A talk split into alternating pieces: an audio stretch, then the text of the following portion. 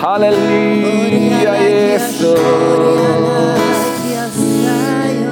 Halleluja.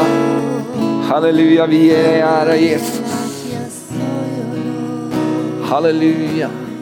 Och helige Ande, välkommen. Välkommen till att komma över ordet nu ikväll Herre. Välkommen Herre och smörja mig och tala genom mig och kom över mig Herre så att jag kan förmedla just det som du har på ditt hjärta ikväll Herre. Och låt det vara enkelt att ta emot Herre. Jag ber för alla som sitter och tittar på det här Fader. Jag ber om att de ska få någonting i sitt liv Herre. Som kan förlösa någonting nytt i deras liv Herre. Jag ber om det i Jesu namn. Amen. Tack ska du ha Karina. Ja, nu ska vi ha det kul här. Jag älskar att predika och ikväll så tänkte jag ska prata någonting, ja vad ska vi kalla det? Ehm, vi sätter rubriken sen vet jag. Men det som, ni vet att Jesus han, det som, han hade ju ett namn också, han hette ju Jesus Kristus. Ehm, och, och eh, det betyder ju alltså Jesus den smorde. Och ni vet det står att, eh, att Gud smorde Jesus från Nasaret med den helige ande. Och han gick runt och gjorde gott och botade de som var under djävulens våld till Gud var med honom. Så, så Jesus han, han kom in i tjänst och han var helt beroende av smörjelsen. Smörjelsen var någonting som, som Jesus hade över sitt liv. Och sen, sen så står det om, eh, om lärjungarna. Det var väl i Antiochia, Antikia, att de, det står att de blev först kallade kristna. Och i, idag så tänker vi inte så mycket på vad, vad kristna betyder för något. Men det betyder, betyder egentligen detsamma som Kristus, alltså att den smorde, eller där är de smorde, de smorda. Alltså, så du kan säga att en kristen det är en som är, en som är smord. Ja, så, så när man säger jag är kristen så säger du jag är smord. Och då tänker jag, på, då tänker jag så här, vad, vad, vad är smörjelse för någonting? Eh, och, och nu, nu, tänker du så här, ja, men jag vet vad smörjelse är för något, men, men låt mig bara, låt, låt oss ta det lite enkelt så att det inte blir för, för komplicerat. Smörjelse, smörjelse är kan du säga, en utrustning ifrån Gud för att du ska kunna göra det som, som kan du säga, Gud har kallat dig till. Alltså var och en människa, Gud har en plan för varje människa. Och han har en plan för ditt liv. Han har skrivit en bok innan du blev född där han har planerat hur, liksom, ditt liv. Och så till det så har han har han liksom en verktygslåda eller en uh, utrustning som han, som han kan, som, som är tillgänglig för, för dig. Och det är, det är precis som jag, jag, som ni vet, jag driver företag och anställer man någon så är det naturligt att den som anställer ser till att den som ska göra ett jobb har verktyg. Alltså det, ingen skulle in, falla, in, falla sig in och anställa en snickare utan att ge honom en hammare och en såg och allt. Det skulle vara helt liksom, och så är det också med, med Gud att när Gud, när Gud har ett uppdrag till någon så ger han också utrustning. Och man kan också säga så här att smörjelsen följer uppdraget. Det är ju inte, det är inte någon mening att ge en hammare till en sjuksköterska. Och så, på samma sätt är det också att, att när, när Gud, Gud ger smörjelse så ger han smörjelse till att utföra det uppdraget som han har tänkt. Och eh, eh nu är ju vi, vi är väldigt du kan säga att jag, jag har kämpat med det här i, i hela mitt liv egentligen. Eh, just det här och liksom stått på för det. För att, eh, alltså jag, jag kommer ihåg för, för ett par år sedan, så en sommar, så träffade jag en vän av mig som, som, eh, som jag reste med när jag var helt nyfrälst. Och vi, jag fick lov att vara med han och han, han var evangelisten och jag var liksom den som värmde upp på, i början av mötet. Så, eh, så, och, och så träffade jag han efter 25 år eller 30 år, vi hade inte sett varandra. Och så frågar han mig, vad gör du Torbjörn? Och så, och så berättar jag liksom, ja, jo, jag, jag gör det här och jag predikar och undervisar och liksom jag är med i församlingen och jag gör liksom allt. Och så driver jag lite företag. Som, som, liksom, som en sån liksom, eh, ja, driver lite företag. För jag, och då efter, efter jag hade på kvällen där så upplevde jag hur den helige ande kom till mig och så sa Torbjörn, så där får du inte göra. Du, får inte, du ska inte se ner på det som jag har kallat dig till. Även om det inte är liksom i kyrkan eller inte det är ett andlig liksom label på. Det, det är liksom, och, och eh, om, du, om du undrar så var Abraham, han, han var företagare. Isak, Jakob, eh. Du har, du, du, har många i, liksom, som vi tänker som var andliga, liksom så här. de var företagare. De, var, de höll på med, de var bönder, de var allt möjligt. Men just alltså, alltså det, som, det handlar e-, egentligen inte om vad du gör. Men det handlar, det handlar om vad, vad Gud har kallat dig till. Ja. Om Gud har kallat dig till att vara en sjuksköterska eller en taxichaufför eller en eh, pastor eller eh, vad du nu är för någonting.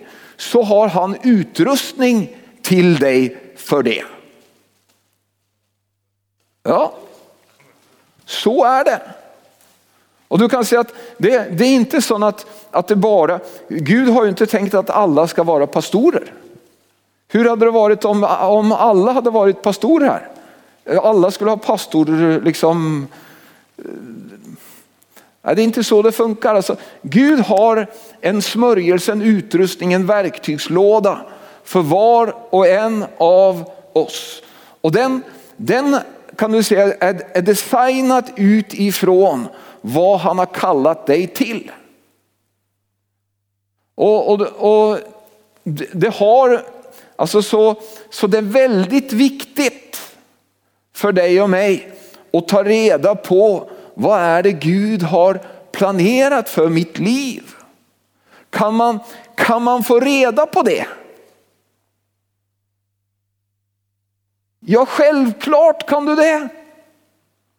Alltså det skulle ju bara liksom, eh, vi säger på norsk, skulle ju bara mangla. Alltså, alltså Gud har skapat dig och mig med ett syfte. Han har en plan för ditt liv.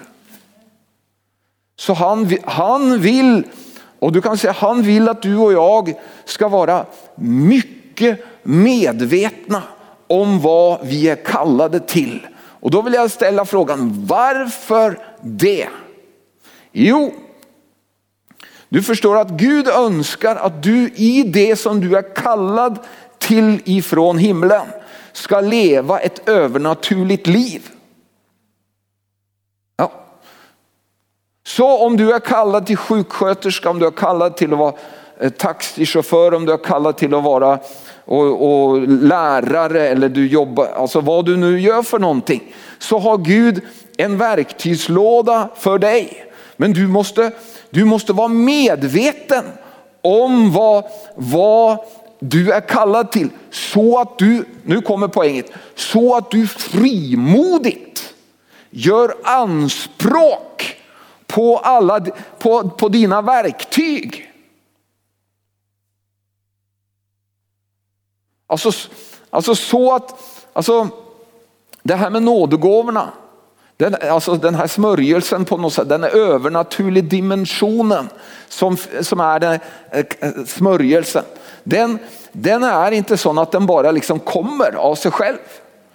I, i första Korinthierbrevet 12 kapitel så talar Paulus om nådegåvorna eller kan du säga den övernaturliga utrustningen som, som, han har, som, som Gud har skänkt hela kroppen. Alltså hela kroppen eh, har, har möjlighet till att få del av den här utrustningen. Och då, då är det, kan du säga att när man vet vad man är kallad till så kan man frimodigt också, och det står att eh, hur ger de sig till känna? Jo, så att det blir till nytta står det. De här, de här nådegåvorna kan du göra anspråk på så att det blir till nytta. Eh, och det är så här att Gud önskar att vi ska leva ett övernaturligt liv. Vi ska ta och titta på det här bibelstället i Petrus, Petrus andra brev. Ska vi se. Petrus andra brev kapitel 1 och vers 10. Och här så står det att vi ska vara, det står var desto ivrigare, ivrigare mina bröder att göra er kallelse och utkårelse fast. Gör ni det skall ni aldrig någonsin snubbla och falla. Då skall ni få en fri och öppen ingång till vår Herre och, Herre och Frälsare Jesu Kristi eviga rike. Alltså det som, det som en medvetenhet om vad Gud har tänkt för ditt liv. Det gör att, att du aldrig någonsin behöver snubbla och falla. Orsaken till att man ofta snubblar och faller är att man, man, liksom, man vet inte riktigt vad man, vad man ska göra för någonting. Men om man får en, en medvetenhet om vad som är uppdraget för, för dig eller för mig så får man en fasthet. Och oftast är det så att, att alltså, livet är inte lätt. Det är inte så att liksom bara, bara man eh, hittar vad man är kallad till så då blir allt fantastiskt. Men det som händer när man vet vad man är kallad till är att man står fast. Eller man, man håller fast. Även om det finns mot, motstånd och problem. Och, då står man fast på det man vet man har liksom som, eh, som ett uppdrag. Och det som, det som är också speciellt med smörjelsen eh, och det, det, är lite, eh, det, är lite, det är lite lika som det här med försörjning eller ekonomi. Smörjelse och ek, ekonomi det, det, det, liknar lite grann på varandra. För det att du kan säga att eh, ofta när man blir kallad till någonting. Det gäller både ekonomi och smörjelse. Så, ha, så har man inte det man behöver för att genomföra uppdraget. Och det här, det här är det som är liksom, det, det, här måste man lära sig att det så, så här det funkar. För många tänker så här, nej men om jag, ska, om jag ska kunna göra det som du säger till mig nu Gud, då måste jag ha ekonomi och så måste jag ha skicklighet till att kunna göra det. Och när jag, så några säger så här, när jag får ekonomi och när jag får skicklighet till att göra det, då ska jag göra det. Men det, det är inte så det funkar.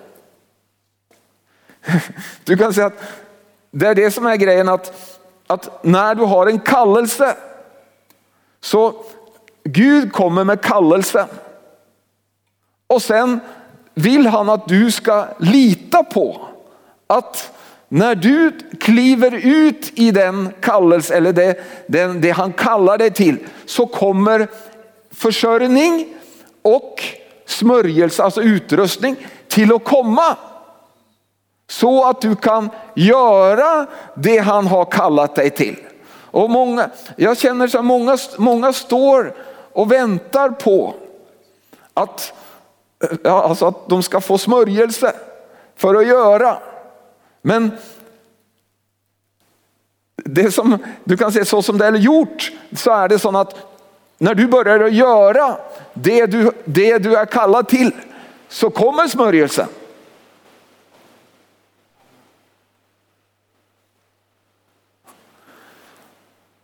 Det är precis på samma sätt som ekonomi funkar. Alltså, om, om, Gud, alltså om, om, arken, om vi här i arken bara skulle gjort det vi hade pengar till. Då är de flesta sakerna som vi, hade, som vi har gjort, det hade vi inte gjort. För vi hade ju inte pengarna när vi blev kallade till det. Men pengarna kommer undervägs. Pengarna kommer när man tar kliver ut. Och jag kommer ihåg, ta det som en sanktion ifrån himlen här att regnet kommer. Jag kommer ihåg när, jag, när, jag, när vi blev kallade till att gå på bibelskola. Helt första gången vi kom till arken. Så, så pratade vi med flera av våra vänner och familjer. Och då var det andra som också sa, ja vi, vi är också kallade till att gå på bibelskola. Men vi, vi kan inte nu för vi, vi, vi väntar tills det lägger sig till rätta. Ja. Och de har inte gått på bibelskola än. Det här var eh, över 30 år sedan. Du förstår att eh, alltså, när, när du är kallad till någonting så har du det som du behöver för att gå. Du behöver inte något mera. Jag, ty jag tycker eh, en, en av Bibelns mest klassiska kallelsesmöten, det är ju när Mose får sin kallelse till att ta, eh, liksom, föra ut hela Israel ut ur Egypten. Alltså vilk, vilken, vilken kallelsesmöte där på men jag tycker, jag, ty, jag tycker det, är, det är så kul att läsa det. För det att då, då plötsligt så ser man liksom lite grann hur Gud tänker. Ska vi, ska vi ta och gå till eh, andra Mosebok. Andra Mosebok, det tredje kapitel. Eh, ni vet ju hur, vad som händer. Det som händer är att eh, Mose går där och, och, och vallar sina, sin svärfars eh, eh getter eller får. Och sen så plötsligt får han se en brinnande buske. Och han har ju varit med på det här länge så han, han, han, han visste att eh, det kunde hända att de började brinna. Men den här brann inte upp. Och han blev, mera, han fas, blev fascinerad av det.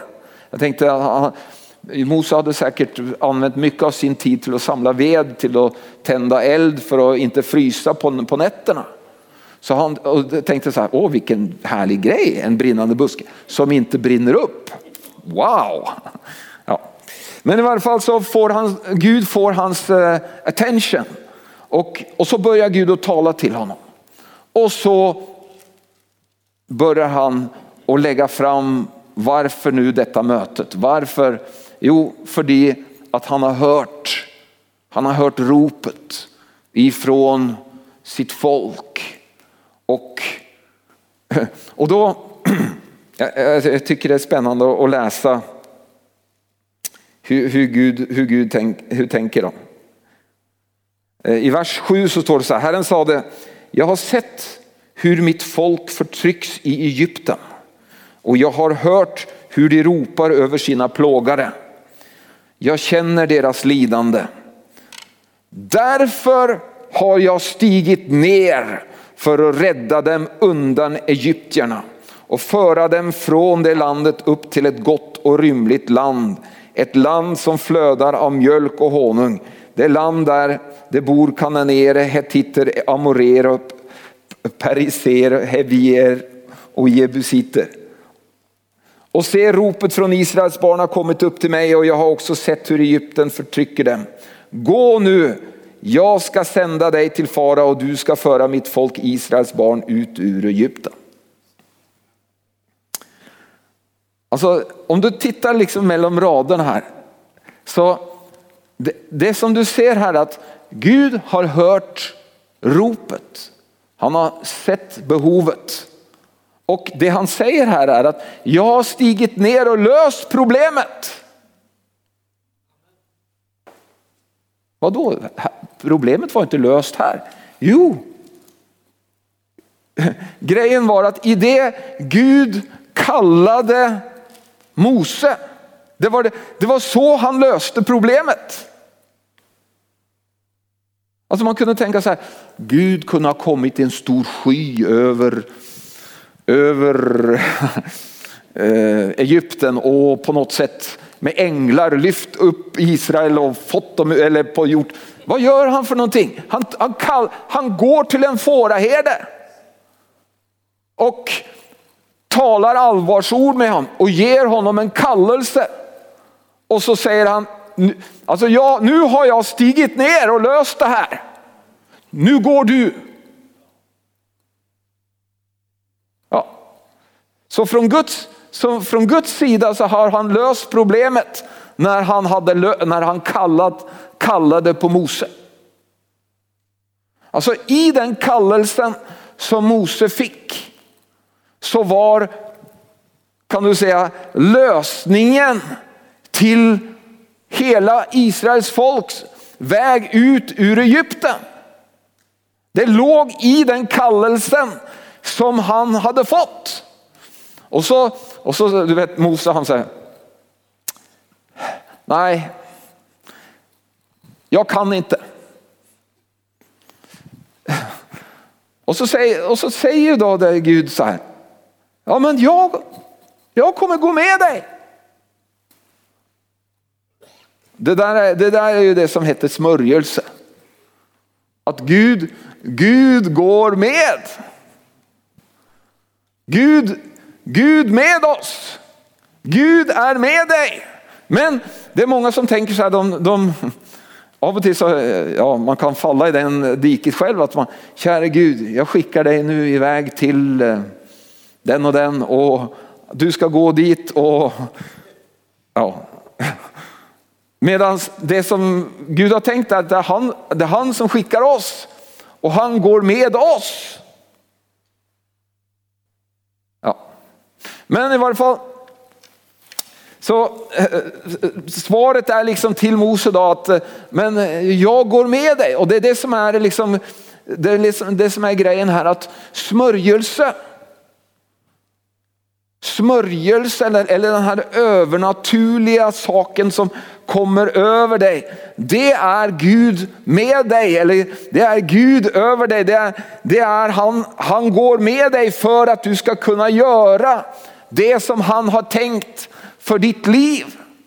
Även om det skulle vara att föra ett folk på en och en halv miljon ut ur Egypten, in i öknen och liksom det är ju det som är grejen att, att om du har en genuin kallelse ifrån Gud så finns det kraft i den till att genomföra oavsett hur stor eller liten den kallelsen är. Och, och, och det, det är därför det är så viktigt att du vet vad Gud har planerat för ditt liv, vad han har tänkt för ditt liv. För i, i den kallelsen så finns allt det som behövs. Ja, då kan man tänka så här, ja, ja, men jag är inte kallad till någon predikant, eh, till att vara pastor eller något sånt. Nej, men det finns, det finns kallelse för andra också. Jag hitt, jag hitt, tyck, ett bibelställe här som ska få mig som... Ska vi se. I tredje, nej, i andra Mosebok kapitel 31. Andra Mosebok kapitel 31. Andra Mosebok kapitel 31. 31. Och vers 2. Och här, här kan vi se precis samma, samma ordning. Det är så här det funkar. Se, jag har kallat Besalel, son till Uri, son till Hur av Judas stam. Jag har fyllt honom med Guds ande, med vishet och förstånd, med kunskap och skicklighet i all slags handverk, hantverk, så att han kan tänka ut konstfulla arbeten och utföra dem i guld, silver och koppar. Slipa stenar för infattning och snida i trä. Jag utföra all slags arbeten. Och jag har gett honom Ohiliab, son av Dan, till medhjälpare. Ja. Vad är det här för någonting? Är det, är det en pastor det här? Nej, det är en hantverkare. Kan Gud smörja hantverkare? Ja, vi har ju ett, ett fantastiskt exempel på det här i församlingen. Joshua. Han är en smord plattsättare.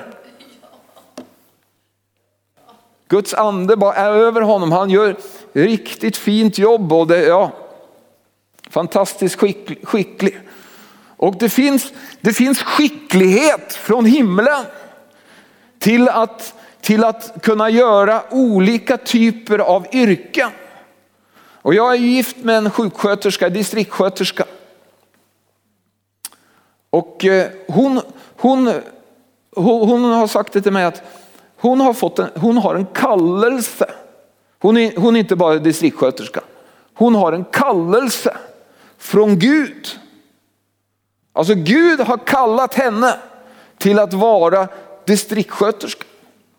Så det betyder att hon har tillgång till alla de verktyg som, som en distriktssköterska skulle behöva. Förstår ni? Alltså, du kan säga att om du tänker så här. Den, den bästa sättet att tänka, liksom, vilken verktygslåda har jag i mitt yrke eller i, i, i mitt arbete? Det, då, då, då, kan du tänka så här, om Jesus hade gjort ditt jobb, ja, vilka redskap tror du han ville ha tagit i, i användning då?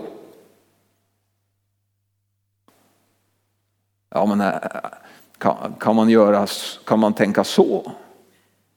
Om Jesus hade varit taxichaufför.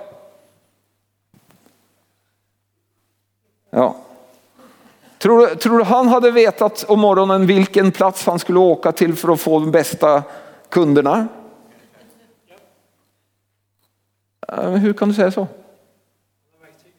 Han har verktyg. Han, ja, alltså, du kan säga att det, det är det här som är Alltså, jag har alltid varit så fascinerad av Pippi. Och jag har, har, inte förstått, eller Stålmannen också. Och jag har inte förstått liksom varför. Varför är liksom, men det, det jag mer och mer har förstått där sen är att, är att, att hon, hon uttrycker någonting som, det ligger någonting i mig av, av den här, alltså det här att leva ett övernaturligt liv på, med vanliga saker. Och jag tror faktiskt att det är så här att när Adam och Eva, alltså upprinnelsestanken från Gud var ju inte att Adam och Eva skulle hålla på där själv och liksom sträva och liksom det var ju att de skulle vandra med Gud och ha alla möjliga, liksom, de, här, den här smörjelsen över sig för att kunna sköta och, och ta hand om den här fantastiska jorden som de hade fått. Så, så precis på samma sätt som just det här att vi är skapade i Guds avbild, vi är skapade att vara i gemenskap med honom. Så är vi också skapade för att vara smorda. Så det är, med, det är naturligt för en människa att vara smord. Hör du vad jag säger? Det, därför är det så att människor som inte är smorda, de, de saknar någonting. Ja. Och Gud vill att alla människor ska vara smorda och då, då måste man. Då, för det finns, du, alltså som jag sa i början, den verktygslådan som du har, du måste ta reda på vad är det Gud har tänkt för ditt liv. Vad vill han för någonting? Var ska du vara? Vad ska du göra?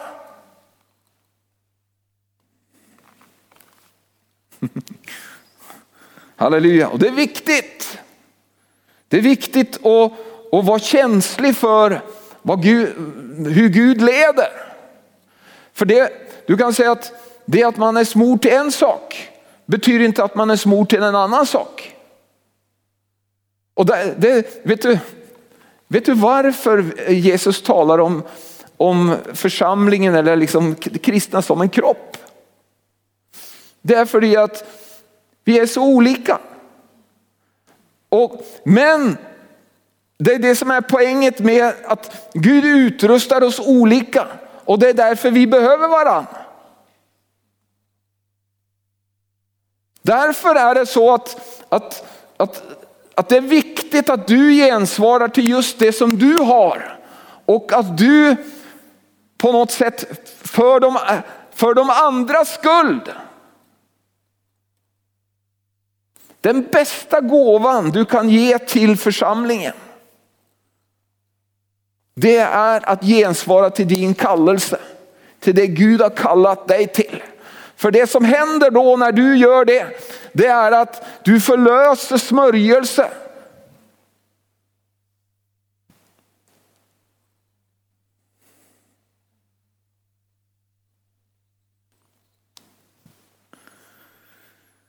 Halleluja.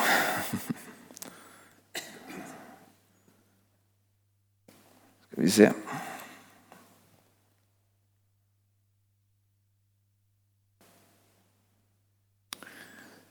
Det står om att, att Gud har utvalt det som ingenting är. Ja. Och det är ju mycket det, är mycket det, man kan, det är mycket det man kan se i historien på de här gudsmännen, för exempel Mose. När, när Mose fick sin stora kallelse så var han, han, han var en, kan, kan, jag tror han var en bruten man. Han, han eh, hade, hade haft sin topp där i, 40 år, när han var 40 år och var, var liksom eh, prins i Egypten. Men sen så gjorde han ett misstag och eh, det gjorde att han, han blev eh, han flydde därifrån och gömde sig i öknen i 40 år. Och sen kommer Gud. Och jag, och, och jag tror inte det är liksom tillfälligt så här. Oftast är det, oftast är det så att man, man behöver och, och hit, eller på något sätt se sin egen begränsning. För att kunna kliva in i det som Gud har för ens liv på ett övernaturligt sätt. Det som är problemet för Gud är ju att om, om du är så duktig, om du inte behöver någon verktygslåda, ja, du är så duktig, du fixar det. Jag behöver inte att Gud griper in. Tänker du liksom? Ja men du förstår att Gud han, Gud han utväljer det som ingenting är. Alltså det är ett syfte att han gör så. Det är för att han önskar att komma in på banan.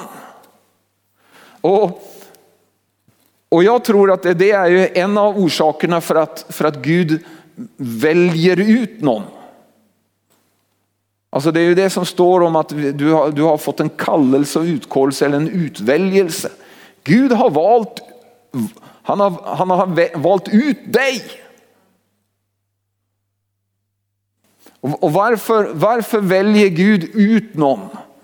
Liksom, jo, för det att han vill på den personen visa vem han är.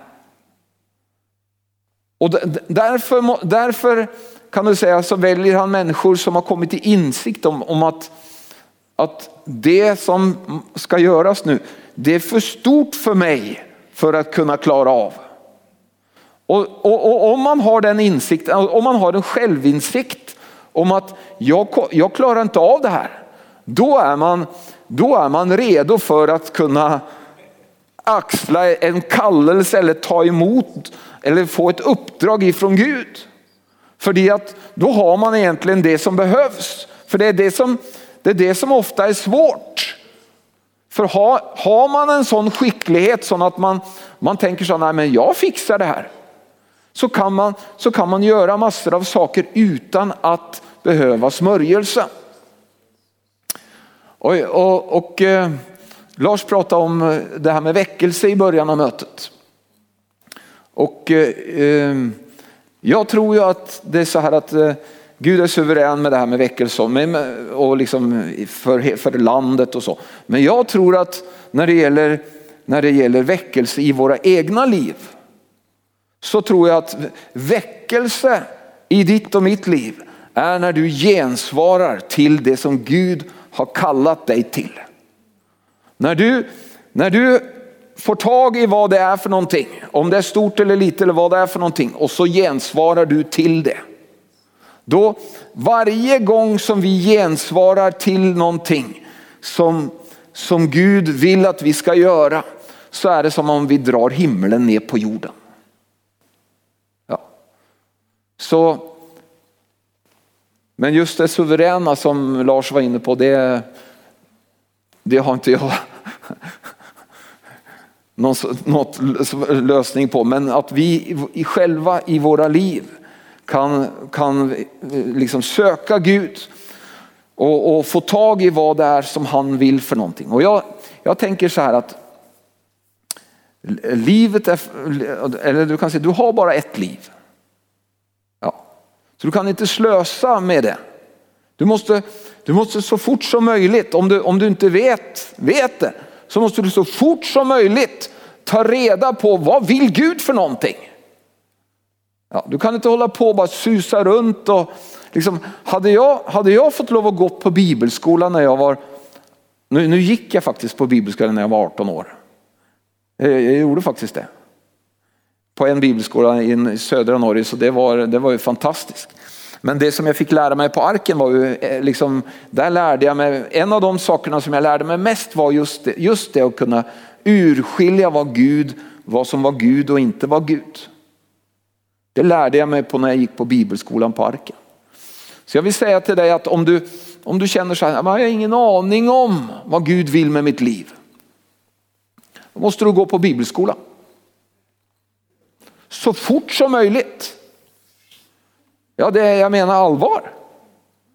Slösa inte bort några flera år med att göra olika saker som du tänker liksom, ja det här är säkert smart, det här är säkert bra, det här.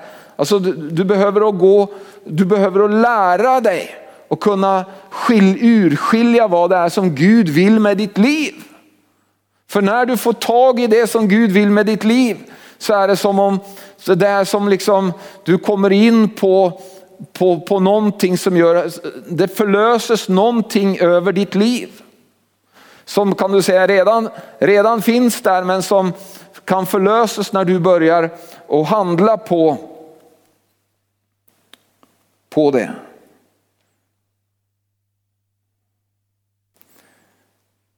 I det, I det nya testamentet så, så har vi i kapitel 10 så, så, så står, det, står det om hur Jesus säger till sina lärjungar, eh, han, han ger dem ett uppdrag. Helt enkelt att, att de ska gå ut och bota sjuka och väcka upp döda och kasta ut demoner och liksom så här. Väldigt tydligt och, och starkt. Eh, och så, och så går de ju ut och gör det. Eh, det är lite av samma modellen som, som vi har i, i kallelsen till, eh, till Mose. Att han får ett uppdrag. Det som också Mose får när, när, när han står där och diskuterar då, det är ju att, att Gud ger han olika mirakler som han ska göra inför farao.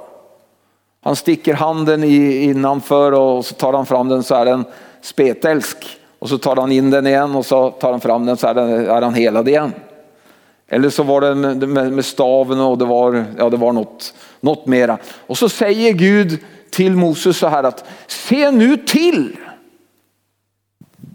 För det, det, hör, det här var i, i hans verktygslåda.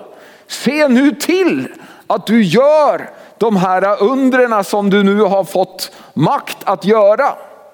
Se nu till det. Alltså, det här, alltså, i, den, I din kallelse, eh, säger han till Moses, så, så hör det med. Du måste vara medveten om, du måste, du måste se till att göra det här. Och när lärjungarna då får det här uppdraget, vi kan titta i, i Matteus 10 och vers 8.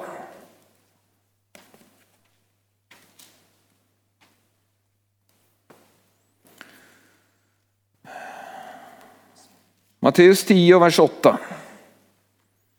Så säger Jesus så här, bota sjuka, uppväck döda, gör spetälska rena och driv ut onda andar. Det ni har fått som gåva, ge det som gåva. Så kan man tänka så här, ja det här eh, det här är ju bara för liksom eh, expert, expert experterna. Då står det så här i Markus 16. Dessa tecken, I vers 17. Dessa tecken ska följa dem som tror detta. I mitt namn ska de driva ut onda andar, de ska tala med nya tungor. De ska ta ormar i händerna, om de dricker något dödligt gift ska det inte skada dem. De ska lägga händerna på sjuka och de ska bli friska. Ja, det här handlar om den trones tjänst. Det är inte pastorns tjänst men det är den, de troendes tjänst. Så, så detta här att driva ut onda andar och, och, och lägga händerna på sjuka och så. Det är någonting som faktiskt Gud har kallat alla kristna till att göra. Det, det, är, en, det är en kallelse som, som alla har. Och det som, om, du tänker, om du tänker så här att, att eh, när, man, när, man för, när du för exempel vittnar. När du vittnar för någon. Så kanske eh, innan du har vittnat så, så känns det väldigt torrt och sånt. Men, och så, men så börjar du säga någonting om Jesus.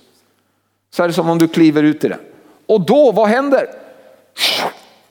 Så kommer smörjelsen. Och så är det också om du skulle ta och lägga händerna på någon. Alltså bara väldigt enkelt. Så är smörjelsen finns där. Den finns. Den finns precis, alltså den, den, den, är inte långt borta. Den är, men det, det krävs att, att du kliver ut och, och gör det. Och jag tror att Gud önskar att säga till oss här idag att han, han finns han finns redo. Han vill att vi ska vara mycket mer frimodiga med det som, det som är vårt uppdrag. För han vill komma med sin övernaturliga kraft. Och när du, när du vittnar eller när du lägger händerna på någon, bara, alltså, bara så enkelt, eller ger dem en böneduk eller vad du gör för någonting sånt, så kommer han med sin kraft och griper in. Halleluja.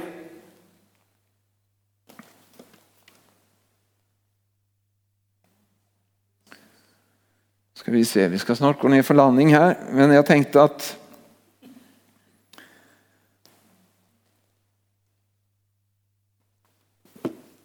Det finns, det finns ett löfte i, i, i Jakobs brev. 1 och 5, det är mitt, min, min favoritbibelställe egentligen. Ja, det står så här om någon brister i visdom så ska han be till Gud som ger villigt utan förebråelser och han ska få det. Ja. Eh, det här bibelstället var en, det, det blev en revolutionerande tanke för mig när jag såg vad som stod där. För jag trodde jag trodde tidigare, innan jag fick uppenbarelse över det här bibelstället, att, att det inte var möjligt att sakna någonting som Gud ville att jag skulle ha. Alltså jag, jag trodde att det var så om Gud vill att jag ska ha någonting, om Gud vill att jag ska veta vad jag ska göra med mitt liv eller om Gud vill att jag ska liksom vill att jag ska veta vad jag ska gå, vad jag ska göra, så, så vill han berätta det för mig. Men det det står där, det är det att det är möjligt att, att vara i en situation, alltså det här, det här handlar om min religiösa tankebyggnad till det. Jag trodde att det var så att det var automatiskt.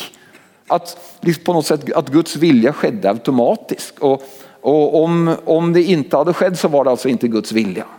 Om jag inte var helad så var jag inte, så var inte Guds vilja, om, om jag var helad så var det Guds vilja. Jag, jag, jag, det var så jag tänkte liksom. Men, men här står det helt annorlunda. Här står det, att, här står det att om någon av er brister i visdom skall han be till Gud som ger alla villigt utan förebråelse. Alltså här, här står det egentligen så här att om du saknar visdom eller du, du vet inte liksom vad, vad det är du, liksom Gud vill med ditt liv. Så står det att då ska han be till Gud. Och så vill Gud ge villigt utan förebråelse. Alltså vad då vill, ville han det här? Du menar, menar du att, att Gud ville att jag skulle veta vad jag skulle använda mitt liv till? Innan? Ja. Men varför, varför, varför har han inte sagt det? Varför, har, varför, har, varför vet jag? Liksom? Nej, det kommer inte automatiskt. Det var därför det står gör deras kallelse och utkårelse fast. Det, du kan säga att Gud vill att du ska, du ska söka han. Hans vilja för att få tag i.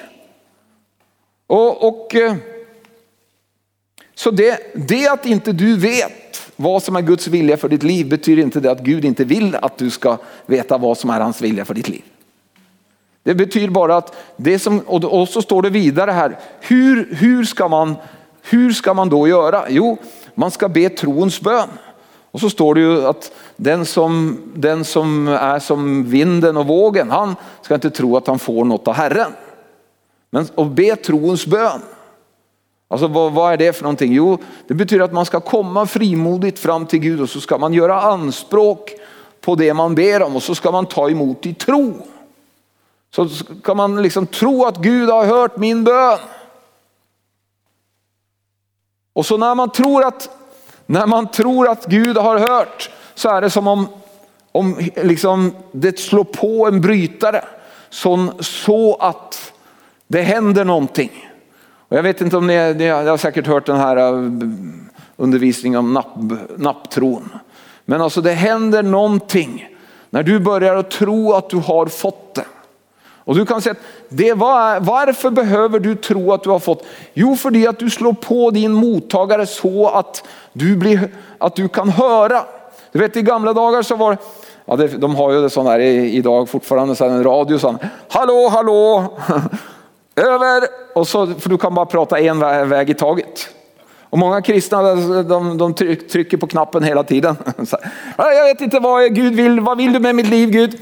Vad vill du med mitt liv Gud? Vad vill du med mitt liv Gud? Vad ska jag göra? Vad ska jag göra? Vad ska jag göra? Hallå, vad ska jag göra? Du behöver släppa knappen och tro, och tro att han har hört din bön. Ja. För när du tror att han har hört din bön så är det som om det plötsligt bara upp, öppnar sig så att du kan höra. Alltså du, vi behöver ställa oss i sån här äh, hör, hörmodus.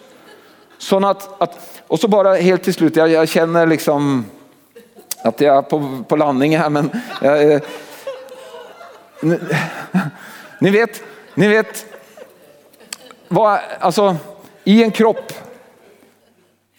alltså det står att Jesus är huvudet för kroppen. Visst gör det det? Och, och vad är du för någonting då? Du är, du är en lem på, på kroppen. Ja. Okej?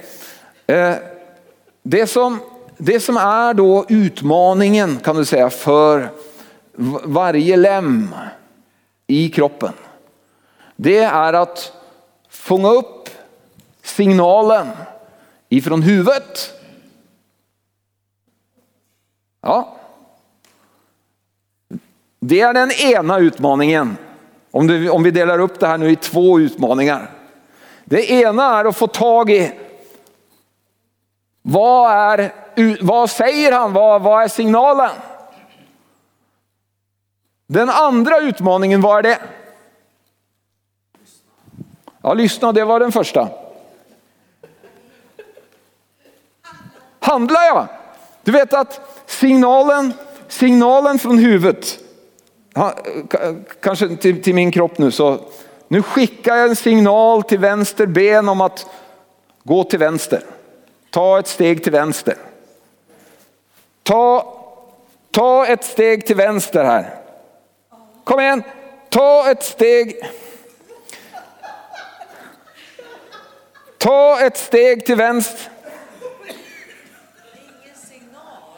Nej, du vet att det, det, här är ju det som, alltså, för det, det, här är ju det som är utmaningen om man, bara är, om man bara är ordets görare och inte dess hörare.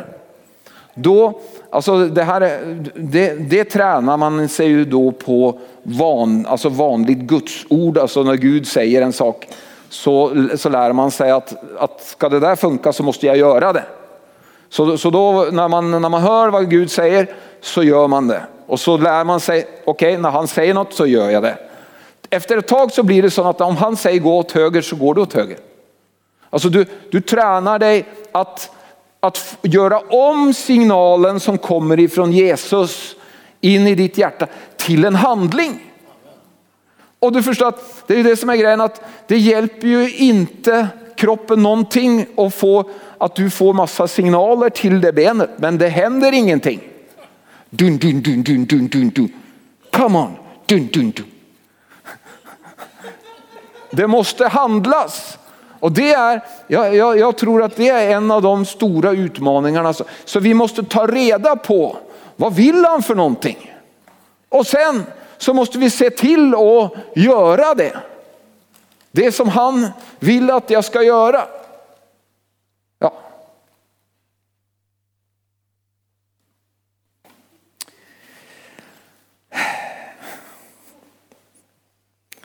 Jag ska, jag ska sluta nu. Jag måste bara se att jag att jag, att jag liksom har fått med alla godbitarna här. Det finns ju några tillfällen i Bibeln där vi ser hur Jesus säger, för exempel när Petrus går på vattnet. Nu är, nu är, nu är det en sån väldigt drastisk bild på, kan du säga, vad Petrus kunde inte gå på vattnet och han visste att han kan, jag kan inte gå på vattnet. Men om Jesus säger till mig, kom. Om Jesus vill, eh, eh, liksom vill ha mig ut på vattnet, då kan jag gå på vattnet. Alltså Petrus hade lärt någonting här. Det är tydligt att han, han, han hade varit med liksom en, eh, på lite action där så han hade förstått hur, hur saker funkar. Och det är det, som är, det är det som är grejen. Att på något sätt så är det så att det finns, det finns en väg ut i det övernaturliga genom att helt enkelt göra som han säger. Och Maria sa ju det på bröllopet i kanan också. Bara gör som han säger. Hon, hon förberedde liksom miraklet. Så här, det, det, här är inte svårt, bara, bara gör som han säger. Så när då Jesus sa, att ja, häll upp de där, fyll de här krukorna med vatten, så gjorde de det. För de hörde vad Maria hade sagt. Okej, okay, vi, bara, vi bara gör som han säger. Det här är helt tokigt, men vi gör som han säger. Och så säger Jesus att eh, gå och bär det fram till köksmästaren. Okej, okay. Maria sa vi gör det. Vi, vi bara gör som han säger. Ja. Himmelske Fader, vi tackar dig Herre. För att du önskar att vi ska veta vad som är din vilja Herre. Tack Gud Fader. Att du önskar att var och en ska ha en full övertygelse om vad du vill för någonting med deras liv. Här. Och vi ber nu Fader konkret här att du ska komma så tydligt och starkt och uppenbara Herre det. Och vi ber om här, Herre Fader, om du, att vi inte ska se ner på det som du vill att vi ska göra här, även om det är något väldigt liksom vanligt eller liksom som, som eh, så, så vill vi lära oss Herre och följa dig Herre och vara dina tjänare och, och vara din kropp Herre som, som agerar, som handlar, som får det, de signalerna gjorda som du skickar ut Herre. Vi tackar dig Fader. Och Fader vi tackar dig för församlingen Arken Herre. Vi tackar dig Fader för, för hela församlingen Herre, att var och en lem Herre ska gensvara till, till just det, till de signalerna som du skickar ut till dem Herre. Tack Gud att när du gör det tillsammans, när, till, till alla Herre så blir en, vi en fungerande kropp Herre som kan röra på sig så som du vill Herre. Jag tackar dig Fader. Jag tackar dig för den här övernaturliga verktygslådan som du har gett oss här. Tack Gud att du vill att vi ska leva ett övernaturligt liv i allt det vi gör Herre. Vi tackar dig nu i Jesu namn. Ska vi ta, Karina, ska, ska vi spela en sång? Bara på slutet och så bara, så bara gör vi så att vi, vi bara vänder oss mot Jesus nu och så och så bara lyssnar vi till honom.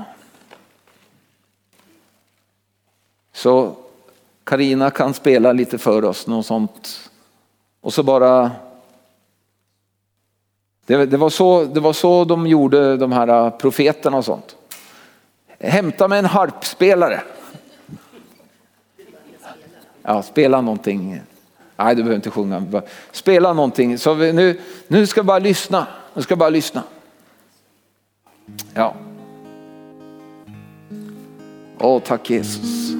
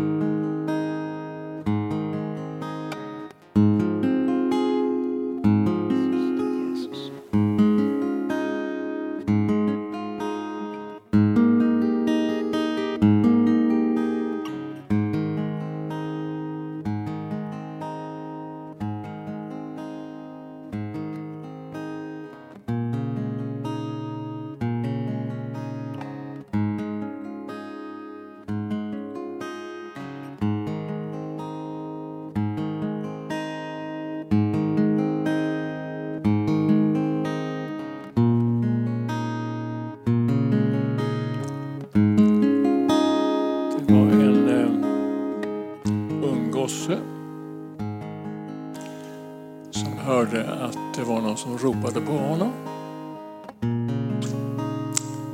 Och så gick han till eh, någon som han trodde visste vad det var. Eh, pojken sa nämligen, är det, är det du som ropar på mig? Nej, det är inte jag. Gå och lägg dig, sa han som egentligen skulle veta någonting. Så hörde den lille pojken då att eh, det var någon som ropade på honom igen. Och den här lite äldre mannen, han var lite envis, eh, men så småningom i alla fall så kom han underfund med att den här lille pojken skulle säga Tala Herre, din tjänare hör. Och ehm, jag satt och tänkte på det där. Att jag har eh, betjänat människor en del och eh, En del säger så här, jag, jag, jag hör inte. Jag förstår inte. Och då, då är det ju så där att det är Gud som har skapat dig. Jag brukar ta det väldigt enkelt. Och vill han att du ska höra, då har han naturligtvis skapat dig så att du kan höra. Eller hur? Vill han att du ska se någonting så att säga, uppen, få uppenbarelse, ja men då får du ju det, då har du ju det inneboende i dig. Det hör till din normala verktygslåda, utrustningen där. Då. Att både höra och se i anden. Okej? Okay? Så ta vara på tiden. Jag vill uppmuntra dig att du tar vara på tiden, speciellt de här de stilla stunderna med Herren. Och det kan vara tidigt en morgon till exempel. Jag har ofta eh, en väldigt bra stund med Herren då det är alldeles tyst för övrigt.